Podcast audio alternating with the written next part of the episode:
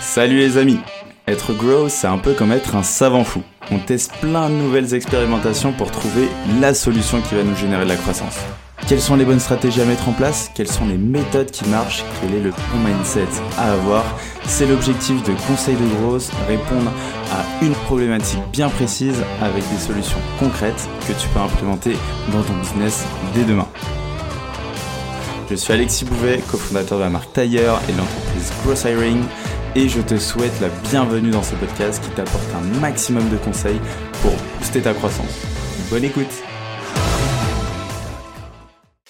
Bonjour à tous, bienvenue dans un nouvel épisode de Conseil de Growth. Et aujourd'hui on est en compagnie de Hugo Grosslead chez Allegria qui va nous expliquer comment euh, mettre en place de la programmatique. Donc c'est un mot qu'on entend pas mal euh, dans le milieu du recrutement, ça commence à arriver, etc. Dans le milieu du gros, du euh, de la partie un peu publicitaire, etc. Ça, ça, ça fait un petit moment que ça y est, mais c'est vrai que c'est un mot qui est souvent un peu flou. On sait pas trop ce qui se cache derrière. Et Hugo a l'habitude de faire des petites conférences sur le sujet, donc j'ai réussi à le dénicher et il va pouvoir nous expliquer tout ça. Hugo, tout d'abord, comment tu vas?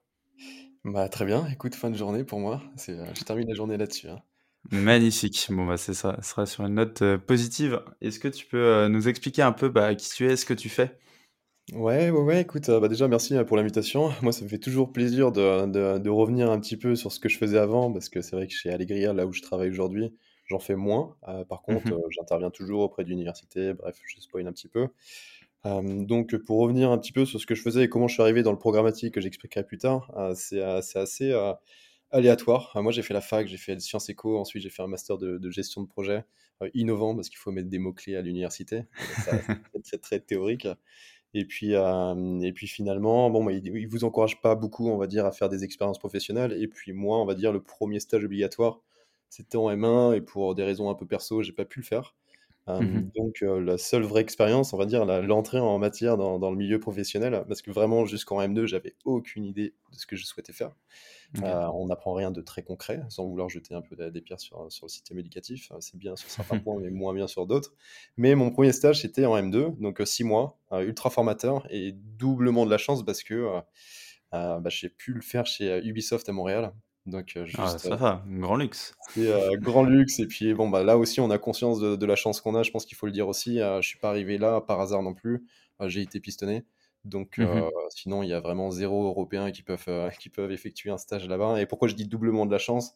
Parce que déjà, c'est Ubisoft. C'est super intéressant de voir comment ça se passe dans des, dans des grosses structures en termes des process. Et surtout, euh, c'était, euh, on va dire, c'était la phase test monde. On va dire, ils testaient d'internaliser euh, toutes les activités médias. Donc, euh, ce que j'entends par activité média, c'est euh, l'achat publicitaire, notamment le programmatique, j'expliquerai encore une fois un, peu plus tard, la, partie créa, donc visuelle, la partie stratégie, et aussi la partie BI, un business intelligence, où là, vraiment, pour moi, c'était totalement nouveau, et j'étais assez surpris justement de voir à quel point c'était important, à quel point c'était lent aussi dans les grands groupes, c'est-à-dire qu'on travaillait avec San Francisco, pour Mhm. justement voir à chaque fois qu'on voulait, par exemple, euh, changer un mot dans la base de données, par exemple notoriété euh, pour transformer en branding, il fallait Mhm. attendre deux, deux- deux semaines, trois semaines pour, euh, pour avant, avant de voir justement les effets sur les bases, qu'on soit tous signalés que c'était bien modifié et qu'on pouvait y aller. Donc bref, euh, super intéressant. Et donc c'est là-dessus que j'ai vraiment mis les pieds dans, le programmatique.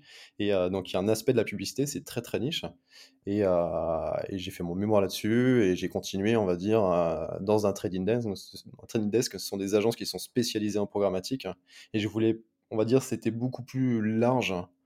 Euh, ça fera du sens un peu plus tard, mais c'était beaucoup plus large qu'une simple agence, on va dire, euh, Facebook Ads ou, euh, ou TikTok, ou en tout cas social media ou, euh, ou paid search. Donc c'était totalement nouveau, on va dire, pour moi, c'était il y a 5 ans. Et j'ai continué chez Clocks, euh, un premier taf. Donc euh, là, j'ai eu pas mal de rôles aussi, où j'étais média trader au début, donc c'est achat média, euh, que ce soit sur les réseaux sociaux, à la fois en programmatique, bref, tout ça. Et Mhm. ensuite, euh, j'ai eu des rôles un peu plus produits, data, avant de, de gérer l'équipe et avant de monter le département growth pendant un an et demi. Donc je suis resté au total 5 ans. Et aujourd'hui, je travaille chez Allegria, donc je gère la partie growth chez eux. Allegria, c'est une boîte spécialisée dans le no-code. Donc on a trois modèles d'affaires. Euh, Donc la boîte a un peu moins de deux ans, on va avoir deux ans en décembre. On est déjà 70, donc euh, ça, trace vraiment. Et puis les trois modèles d'affaires, ce sont euh, le studio, Donc là, c'est, dire, assez classique. On va produire des applications, des automatisations, des web apps, vraiment, en tout cas au service du client. Parfois, on va faire de la régie, c'est-à-dire qu'on va staffer des, on va positionner des ressources qu'on a en interne ou dans notre communauté chez le client. Par exemple, avec VP ou Conto. C'est-à-dire que là, ils ont vraiment une vision, ils sont déjà bien stratégiquement et, en place des ressources. Ils n'ont pas besoin non plus qu'on gère le projet à 100%. On a une académie, une formation de 15 mois, 3 mois de Mmh bootcamp et 12, 12 mois, en, donc un an en alternance. Et entre les deux, on a une communauté, un peu, on va dire, pour, pour être grossier, Malte, Fiverr, de no-code makers, donc vraiment des, des, personnalités qui sont spécialisées en no-code. Donc voilà, plutôt sales driven, je travaille sur le studio, sur, la, sur, sur le growth, et plutôt marketing driven sur l'académie qui est plus bit aussi. Trop bien, bah, ultra clair et très complet. En vrai, tu as eu un, un, très beau parcours. Euh, du coup, là, le sujet qu'on va aborder, du coup, la, partie euh, vraiment euh, programmatique, c'est un sujet que tu maîtrises et que tu aimes vraiment bien. Mais comment tu faisais avant Comment ça se passait avant la programmatique Ouais, c'est une bonne question parce que ça va donner un peu son sens sur ce que c'est vraiment. juste pour contextualiser, pour acheter de la publicité, par exemple sur L'Équipe, Le Monde, Le Figaro, en tout cas sur des médias, parce que c'est comme ça qu'ils gagnent de l'argent, soit en monétisant des, espaces publicitaires, soit en monétisant des, données. C'est pour ça que d'ailleurs le RGPD a été assez problématique pour eux, parce qu'il y a un volume de données qui est moins important, parce qu'on doit dire oui ou non à, travers des CMP, hein, donc des, bannières cookies. Euh, bref, euh, donc avant, pour monétiser, enfin en tout cas pour acheter chez eux, il fallait trouver leur numéro, il fallait tenter de les appeler, hein, en tout cas depuis leur site, tenter de les appeler. Mmh S'ils ne répondaient pas, ce qui était fort probable, il fallait envoyer un email. Euh, si jamais il vous rappelait, c'était top. Ensuite, il fallait euh, lui expliquer un peu le projet. Euh, c'est-à-dire, on est Nike ou Adidas, il y a Noël qui, qui, approche. Ça peut être intéressant de commencer à activer quelque chose deuxième partie de novembre, première partie, première semaine de décembre, pas trop tard, pas trop tôt, et, lui dire bon voilà, j'ai 20 000 balles à mettre chez toi, est-ce que tu as des espaces disponibles? Parfois c'était oui, tant mieux, on peut continuer la discussion, parfois c'était non. Il fallait mmh s'y prendre à ce qu'on appelait du, du media planning hein, dans les agences, des grosses agences et des grosses préoccupations qu'ils ont parce que pour le coup, euh, eux, ils vont pas dealer avec du 2000, 3000 euros par campagne, ils vont dealer avec du 1 million parfois avec certains, mmh certains gros annonceurs. Donc il y a une grosse, grosse, euh, des gros enjeux en tout cas de délivrabilité du budget, alors que pour les petites agences, c'est plutôt des, on va dire, des enjeux de, de performance plutôt que de délivrabilité. Plus on dépense, naturellement, plus c'est dur d'aller trouver de la perf. Euh, et, donc, euh, donc, une fois qu'on a vraiment passé toutes ces steps, on va passer en phase de négo parce qu'on a 20 000 euros, c'est quand même pas rien. Il vous propose un prix, on va dire, au CPM, au coût par mille impressions. C'est l'affichage d'une publicité sur, sur un site. Il va vous dire 3 euros, 4 euros. Et là, vous allez dire, bon, c'est sérieux, euh, j'ai quand même 20K, tu mets exactement le même prix du marché. Donc, phase de négo, on va dire, on va essayer de, de gagner un euro là-dessus. C'est assez important. Et puis ensuite, il est OK, il vous envoie une, ou elle est OK, il vous envoie une facture vous signez. on, appelle ça un ordre d'insertion. C'est un peu bizarre les termes en publicité. Et puis, il faut signer à la mano parce que rien n'est automatisé. Il n'y a pas de outil, no code en régie ou en, annonceur. Et puis après, on renvoie ça, on imprime, on signe, on renvoie. Donc, ça prend énormément de temps. Sauf que c'est pas du tout, on va dire, euh, efficace parce que ça prend beaucoup de temps, beaucoup de ressources humaines. Et là, on n'a pas encore commencé à lancer la publicité. Et puis, nous, ce qui nous intéresse, c'est aussi, hein, plus on va avoir de l'audience, c'est-à-dire, hein, il faut itérer sur tous les médias qu'on veut. Donc, c'est-à-dire, on ne veut pas être non seulement sur l'équipe, on veut peut-être être sur les 60, 70 médias qui parlent de sport premium, rugby à main ou peu importe, Eurosport. Donc, imaginez euh, faire ça, c'est juste strictement impossible. Donc, finalement, on se, on se cantonnait à diffuser sur trois sites. Donc, en fait, euh, c'était que du branding, c'était pas du tout de perf auparavant. Mmh euh, donc, ça, c'était comment on achetait avant. OK, donc ça, c'était le avant. Et là, aujourd'hui, c'est quoi un peu le game changer avec la avec la publicité, euh, programmatique? Et donc, bah, le programmatique, pour faire la la transition, euh, globalement, c'est, bah, déjà, ça va pour donner une définition un peu plus théorique, c'est, euh, ça correspond à l'automatisation de l'achat et de la vente d'espaces publicitaires. Mmh et dans automatisation, ça va comprendre, vraiment, il n'y a plus besoin de l'intermédiaire, ce sont les outils, il n'y a plus besoin d'aller contacter, on va dire, l'équipe ou Le Monde ou le Figaro. Eux, de leur côté, ils vont utiliser des outils qui s'appellent des SSP pour Supply Side Platform. Euh, eux, ils vont pouvoir monétiser, de, donner des directives à ces outils-là en disant bah, Moi, mon, mon prix plancher, ça va être 3 euros. Ils peuvent aussi, hein, ils ont beaucoup de contrôle, ils peuvent aussi euh, blacklister des, euh, des, des, secteurs, par exemple l'édition. il nous était arrivé chez Clocks, on, on, avait une campagne avec, avec Gallimard ou, ou, Hachette, et puis on ne pouvait pas diffuser de pub sur le monde. Hein, c'était problématique parce que c'est vraiment un souhait de leur part parce qu'eux, ils mmh avaient une opération spéciale pour le, livre de Michelle Obama. Donc en fait, directement à distance depuis leurs outils, ils permettent de tout contrôler dans l'écosystème. Et c'est assez incroyable parce qu'au moment d'auditer, de d'uploader nos créas dans notre plateforme d'achat publicitaire, il y a des Mmh algos qui vont faire le taf de rechercher à quel annonceur ça correspond, au nom de domaine, est-ce que c'est plutôt de l'édition. euh, Donc il y a vraiment un gros, gros travail automatique qui est fait derrière. Donc déjà, tout ce qui est optimisation, achat média, il n'y a plus besoin d'intermédiaire, on gagne énormément de temps. Et il y a aussi l'automatisation de la facturation, comme je disais tout à l'heure. Il n'y a plus besoin de contractualiser avec eux parce qu'on va dépenser dans le DSP, donc euh, notre outil d'achat publicitaire programmatique. Et puis à la fin du mois, on a une facture qui arrive et on va dire vous avez diffusé sur 2000 sites, euh, sur euh, plusieurs placements, etc. etc.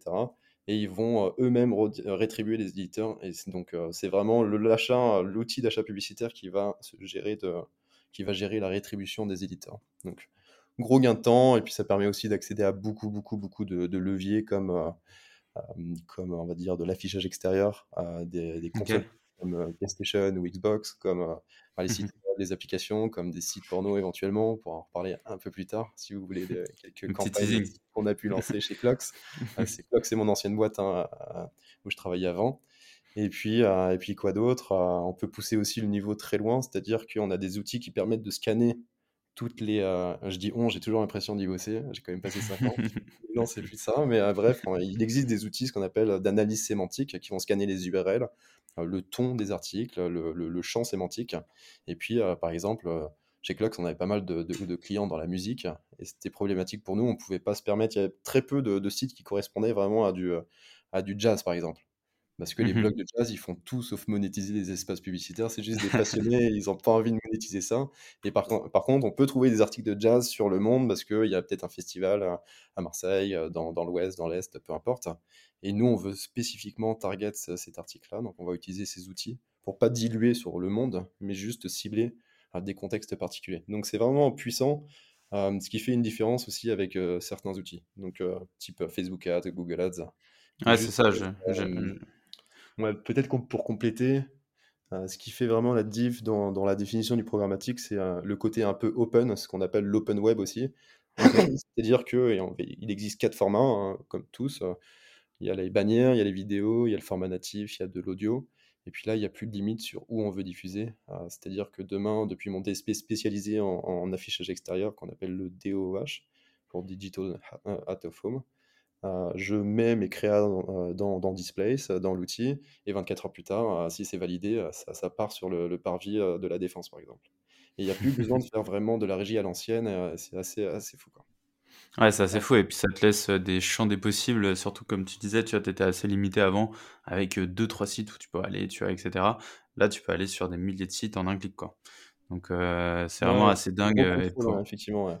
Mmh mh et de pouvoir, analyser ça aussi, bah, rapidement et puis pouvoir réitérer, en fonction. Et et du coup, ouais, tu allais parler justement un peu de la la différence entre Facebook, Google et cetera parce que ça ressemble en quand quand on entend comme ça, on pourrait se dire: «Ah mais c'est un peu comme les Google Ads, Facebook Ads et cetera», mais il y a il y a des nuances. Est-ce que tu peux nous en parler un petit peu? Ouais, alors c'est vrai que si on prend vraiment la définition, le côté de la défini- définition du, euh, du système d'enchères, parce que c'est vrai que j'ai pas trop défini, ça- mais la programmatique, souvent on fait référence au RTB, Real Time Bidding, donc c'est-à-dire système en enchères en temps réel. Bah, Mmh effectivement, hein, Google Ads, ça a toujours fonctionné comme ça, c'est beaucoup plus vieux que le programmatique, Facebook aussi. La différence, c'est qu'ils n'ont pas ce côté open, ce qu'on appelle des walled gardens, des enclos fermés. Donc on peut, y- on peut pas faire sortir de la donnée, on peut, on peut en faire rentrer, mais on peut pas en faire sortir. Donc ça, c'est une première grosse différence, c'est-à-dire que c'est pas du tout open. Euh, en programmatique, on peut euh, travailler avec des providers, des TF1, des M6, avec des, des- des- des providers de données qui sont vraiment spécifiques sur euh, une niche, les parents, les enfants, peu importe. Et on peut faire vraiment des échanges là-dessus ce que euh, Google, par exemple, sur Google Ads ne peut pas. Donc, déjà, une première, euh, une première différence, c'est que sur Google Ads, on ne peut pas euh, accéder, par exemple, aux inventaires de JC Deco en, en affichage extérieur digital. Donc, y a, déjà, c'est limité en termes de diffusion, d'environnement de diffusion. Euh, c'est la Mmh première, di- c'est la première, euh, la première info. Et ça peut être assez compliqué quand on commence à scaler les ads, parce qu'on n'a pas envie de se retrouver avec euh, 20 plateformes publicitaires, parce que dans la gestion des données, c'est chiant. Dans le reporting, c'est chiant. Euh, pour un peu qu'on a codé des choses en Python pour, euh, pour euh, faciliter la tâche des, euh, des acheteurs, bah, c'est contraignant. Euh, donc c'est le premier point. Il y a aussi bah, la data, comme j'en ai parlé. Euh, Bon, Google, pour le coup, ils ont beaucoup, beaucoup, beaucoup de données. Euh, Facebook aussi, LinkedIn aussi, mais par exemple, euh, LinkedIn est très spécialisé.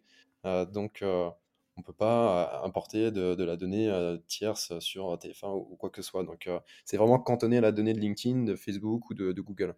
Alors qu'on peut aller chercher beaucoup plus large avec du programmatique sur des plateformes qui sont un peu plus neutres, on va dire. Il y a beaucoup plus de diffusion. Bon, c'est un peu plus technique, mais généralement, en fait, entre l'achat et la vente, il y a ce qu'on appelle des ad, des ad exchange. Et en mmh fait, Google euh, ne traite qu'avec son propre ad exchange qui s'appelle euh, Google Ad Exchange pour le coup. Facebook pareil, euh, LinkedIn pareil. Ce qui fait qu'ils limitent la diffusion, ils veulent tout contrôler. Donc c'est une vraie black box. Alors que le programmatique, on va peut-être diffuser au travers de 60-70. Donc plus généralement on a de volume d'utilisateurs, en tout cas targetables, ciblables, on va dire, si on peut dire, plus mmh on aura de la place pour les algos, pour les orienter et pour chercher de la performance. Il y a aussi, si on fait un parallèle à par exemple, euh, Google a son propre DSP, euh, donc euh, achat outils programmatiques, en comparaison avec Google Ads, parce que c'est vrai que Google Ads permet de faire du display aussi, un peu d'audio, un peu de YouTube. Par exemple, ça va se cantonner avec du, du, 5 secondes, du 6 secondes, du pré-roll sur du Google Ads, alors que sur DV360, on va pouvoir contractualiser des choses avec, par exemple, avec des régies comme Webedia. On va pouvoir mmh diffuser des formats spécifiques avec des influenceurs euh, pour du 20 secondes par exemple. Les, pubs très très chiantes en pré-roll qui, qui, sont non skippables de 20 secondes, bah, c'est depuis DV360, euh, l'outil de Google programmatique. Euh, et, sinon, quoi d'autre Il y a des outils tiers aussi qui permettent de contrôler, on va dire, ce qu'on appelle la brand safety. Sur Google, ça reste limité. Il y en a qui sont vraiment spécialisés là-dedans, qu'on peut brancher aux outils programmatiques. Donc bref, globalement, ça reste assez technique. Hein, c'est pas accessible à tout le monde non plus. Euh, mais, euh, mais on va dire l'étendue du possible est bien, bien, bien, bien plus large. Et, justement, tu dis c'est pas forcément accessible à tout le monde, mais à qui vraiment ça s'adresse? Tu vois, moi, ce que je me demande, euh, est-ce que toutes les boîtes devraient se mettre à faire de la problématique Quel est un peu l'objectif? Est-ce qu'il y a un objectif déterminé derrière? Qu'est-ce que tu en penses, toi? Alors cette question, franchement, ça me fait, je suis assez, ça, ça, me fait marrer d'y répondre maintenant parce que clairement, j'aurais eu du mal euh, étant chez Clocks, euh, on devait défendre un peu notre steak forcément. Euh, aujourd'hui, je suis chez Allegria et moi-même, je ne fais pas de programmatique alors que j'en ai fait pendant 5 ans. c'est vrai que je trouve que souvent, quand on est en startup, quand on veut lancer un projet, bah, c'est même construction d'application, hein, on veut toujours tester son marché, on veut construire son, son POC, son, son, son MVP. Bah, les, les, publicités, c'est à peu près pareil. On veut lancer ses leviers, on veut lancer TikTok, on veut tester Facebook, on veut tester, LinkedIn, parce que globalement, c'est à peu près les mêmes paramétrages. Il y a toujours trois sections. Hein. La mmh campagne, c'est un peu, euh, on va dire, on va mettre le budget, les dates de campagne, il y a les audiences, ad set, ad group pour ceux qui connaissent. Puis ensuite, on met en upload les visuels. Donc c'est toujours un schéma en trois étapes globalement. Alors que le programmatique, on peut vraiment vite se noyer là-dessus. Donc euh, euh, moi, je dirais que le programmatique, c'est vraiment top quand on veut scaler les ads parce que globalement, c'est bien plus puissant que ces outils-là. Mais, euh, mais ça demande des ressources et quelques compétences. Donc, euh, une fois qu'on a un peu validé euh, nos audiences, nos créas, nos visuels, et que ça tourne, parce que c'est ça l'avantage des ads aussi, on parle souvent du SEO, mais une fois que les ads, ça tourne, bah, franchement, on peut, mettre, on peut, on peut plier bagage et puis partir pendant deux mois et ça fonctionne. Quoi. Donc, j'exagère un petit peu, il y a certaines agences qui diront pas ça, mais, mais globalement, c'est assez sécure.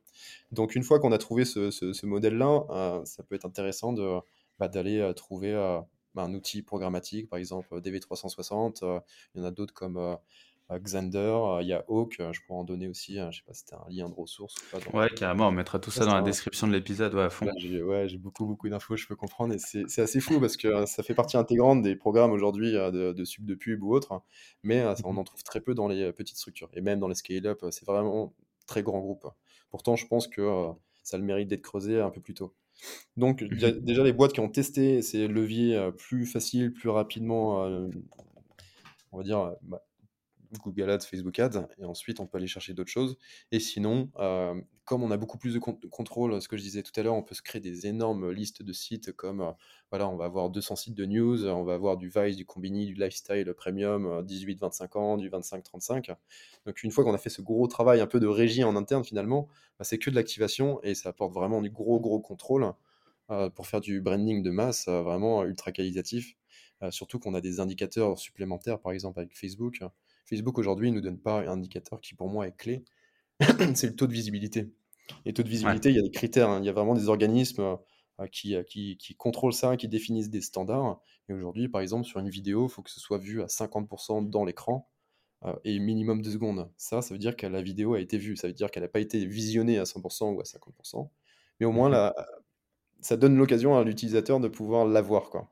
Et Facebook ne communique pas là-dessus, parce qu'il y a un gros scrolling sans arrêt, tous les réseaux sociaux ne communiquent pas, et c'est assez problématique. Et le programmatique, justement, ça va pouvoir dire à l'algorithme d'optimiser justement sur le taux de visibilité, donc ça donne un gros contrôle. Donc voilà, pour les boîtes, et c'est encore assez lié, hein, c'est des boîtes matures qui peuvent se permettre d'avoir un budget branding, hein, qui ont compris bah, l'impact que ça peut avoir, mais généralement on fait pas ça au début, on fait plutôt de la perf, pure perf.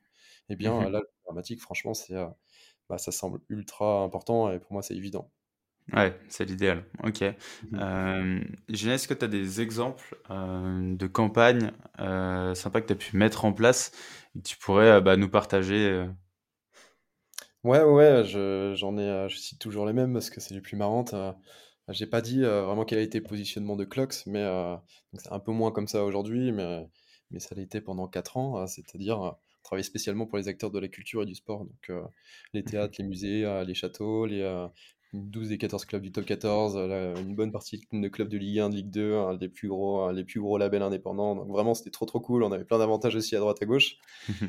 et, surtout, ce qui était fun, c'est que, euh, bah, surtout particulièrement dans la musique, euh, ils sont très très chauds pour tester plein de choses. Donc, par exemple, on travaillait pour les 2-3 albums, les derniers albums de Joule. Et euh, mmh bah, là, on était les premiers en Europe ou les deuxièmes en Europe après. après c'était qui? C'était Burger King à tester la Xbox. Donc c'était vraiment trop cool, c'était vraiment exclusif pour eux, on pouvait tester plein de choses, ils se disaient ok bah pas grave, on sait pas combien ça va coûter, on s'en fiche, on veut vraiment faire un, buzz un peu là-dessus. Et, euh, honnêtement, pour ceux qui connaissent un peu la publicité, les, les indicateurs clés de performance, euh, on en avait pour 6 euros le CPM. Donc finalement, euh, c'est pas si cher. Quand vous regardez les CPM qui sont censés être ultra compétitifs sur Facebook, on va être autour de, de 3, 4, 5, ça peut monter à 6 si c'est du reciblage publicitaire, en fonction du volume de l'audience finalement. Donc, euh, assez ouf. Euh, sinon, euh, on va finir par le meilleur, je pense, que c'est Seth Gecko. On a travaillé pour lui aussi.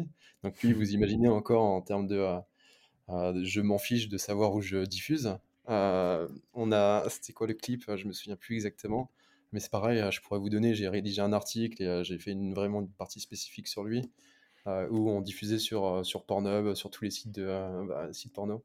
Donc, vous imaginez, comme beaucoup de, de, de secteurs, la publicité, c'est euh, une question d'offre et de demande. Tant qu'il y a très peu d'annonceurs qui veulent euh, diffuser sur les sites porno. Et par contre, la demande, euh, on doit avoir 3 ou 4 sites en termes de trafic dans le top 15 des plus visités en France et dans tous les pays du monde, je pense.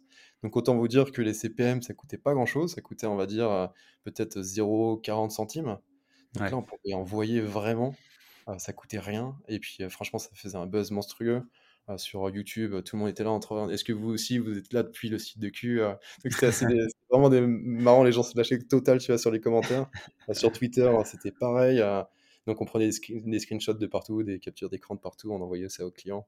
Et, mmh c'est juste ouf de, de, faire des campagnes comme ça, quoi, pour le coup. Ouais, c'est assez dingue. Moi, j'avais aussi un, pote qui avait fait des campagnes, pareil, sur des sites porno, et pareil, ça a trop bien marché, et surtout, bah, ça coûtait, mais vraiment, mais rien, quoi. Il n'y a vraiment personne dessus, quoi. Ouais, c'était bien cool. Trop bien. Est-ce que tu as des euh, plateformes euh, peut-être à nous euh, conseiller? Bah, Tu en as un peu parlé. peut-être les, redire pour qu'on puisse bah, les noter et puis, puis que les, gens puissent savoir. On va dire des, des, plateformes un peu plus verticalisées. ce que j'entends par verticalisé, c'est spécialisé. Par exemple, pour le pour l'affichage extérieur, on, vous pouvez regarder du côté de, je parle aux auditeurs là pour le coup, mmh Displace. Euh, c'est une boîte française, bordelaise. Et, euh, et pourquoi je parle de ça en priorité C'est euh, parce que souvent on voit des, scale-up, hein, des Conto, des Alan, prendre une petite photo dans le métro en, se montrant devant une grosse affiche. Et on a l'impression que c'est vraiment réservé à, l'élite, entre guillemets, à des grosses boîtes, hein, parce que ça a l'air compliqué, il faut négocier, il faut connaître les prix et tout ça. si on n'est pas de la pub, ça fait un petit peu peur d'y aller. Alors que finalement, il y a des plateformes self-service comme Displace, où vous regardez bah, où sont les inventaires, est-ce que c'est des inventaires plutôt business Vraiment, ils font le travail de, de la catégorie socio-professionnelle. Des, alors j'imagine qu'il y a des, aussi des restrictions, un peu des régulations par rapport à ça, pour pas, je sais pas, pour pas avoir des, des, ciblés des quartiers un peu sensibles, où tu pourrais deviner par la nature de, de, de, de mmh l'arrondissement, par exemple, la catégorie sociale des gens. Je pense qu'il y a des régulations là-dessus, mais en tout cas voilà, n'importe qui peut ouvrir son compte avec une autorisation, faites une demande et puis c'est SaaS quoi. Donc mmh vraiment intéressant. Donc ça c'est pour l'affichage extérieur. l'audio ou de la télévision, par exemple, si vous voulez souhaiter, si vous souhaitez diffuser sur des, des médias un peu des, des, émissions entertainment, lifestyle, type quotidien. Hawk, c'est pareil, c'est une boîte française, c'est intéressant, donc c'est H-A-W-K. Et sinon, euh, pour les sites porno, euh, si vous voulez vous chauffer dans ces quatre, la régie s'appelle Traffic Junkie, elle porte bien son nom. Donc euh, c'est assez fun. Vous pouvez aller naviguer sur toutes les, les catégories aussi. Hein. Bref, on connaît. Trop bien, génial. vraiment marrant. Ouais. Et puis c'est pareil, j'ai une ressource. bon, si, si, si jamais ça peut intéresser, moi je suis intervenant dans les écoles de commerce, en université ou des centres de reconversion là-dessus. Un peu de moins en moins en tout cas parce que je suis moins, de moins en moins dans la publicité, mais euh, je peux faire une, une partie du cours euh, par rapport à ce qu'on vient de se dire. Euh, je peux le mettre à disposition si, si tu veux. Et puis mmh j'ai rédigé un article dans, dans, le média Follow Tribes aussi sur, sur tout l'étendue, tout l'étendue du possible, en tout cas sur le, le programmatique.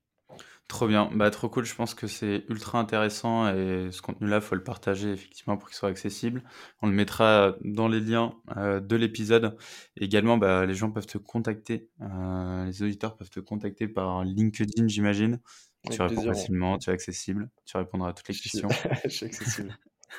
Trop bien. Bon bah génial en tout cas. Bah merci Hugo euh, de nous avoir plongé dans cet univers de la problématique. En vrai, ultra intéressant et c'est vrai que c'est un sujet on n'en parle pas beaucoup et c'est vrai que c'est pas encore un sujet euh, très euh, start-up etc ou, ou, petite boîte. Donc c'est cool que ça aille aux oreilles de tout le monde. Et bah, en tout cas merci à toi. C'était trop cool. Bah, merci à toi, hein. franchement, avec plaisir de parler. Et, de ça. et avant de finaliser, je voulais savoir si tu avais un dernier conseil d'amis pour ceux qui nous écoutent.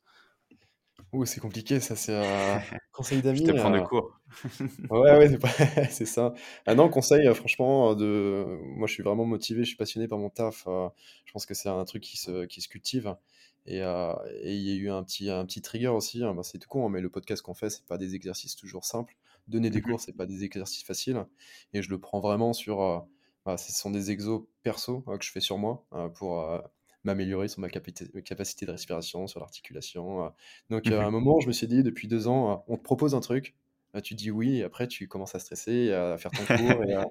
et, donc, je trouve que c'est un bon mindset à avoir, un bon état d'esprit. Et, franchement, euh, bah, si certains d'entre vous pensent que c'est flippant, je pense qu'il y a plein d'experts dans la communauté, il n'y en a pas beaucoup qui, bah, qui parlent. Hein. C'est toujours les mêmes qui sont un peu mis en avant. Et les vrais experts, finalement, ils sont à fond euh, ils travaillent, quoi, ils sont là. Hein. Donc, euh, si un jour ça vous chauffe, euh, bah, n'hésitez pas à me contacter si vous voulez avoir deux, trois conseils. Je ne suis pas le, meilleur là-dedans, mais en tout cas, voilà, avoir cet état d'esprit de, de, de, dire oui, et puis après, on verra. De toute façon, c'est pas grave si ça se passe moyennement bien ou pas bien du tout. Il faut progresser, quoi. Entièrement d'accord. faut sortir de sa, sa, zone de confort pour, pour, avancer. Trop bien. Bah, merci Hugo, je te dis à très vite et prends soin de toi. À toi aussi, merci. Salut, ciao ciao. J'espère que cet épisode t'a apporté de la valeur. Si tu veux me motiver et me soutenir pour faire encore plus de contenu, tu peux mettre 5 étoiles sur Apple Podcast et me confier tes problématiques en commentaire. Tu peux aussi le partager autour de toi si tu penses qu'il peut aider. On se retrouve la semaine prochaine pour un nouvel épisode. En attendant, prends soin de toi.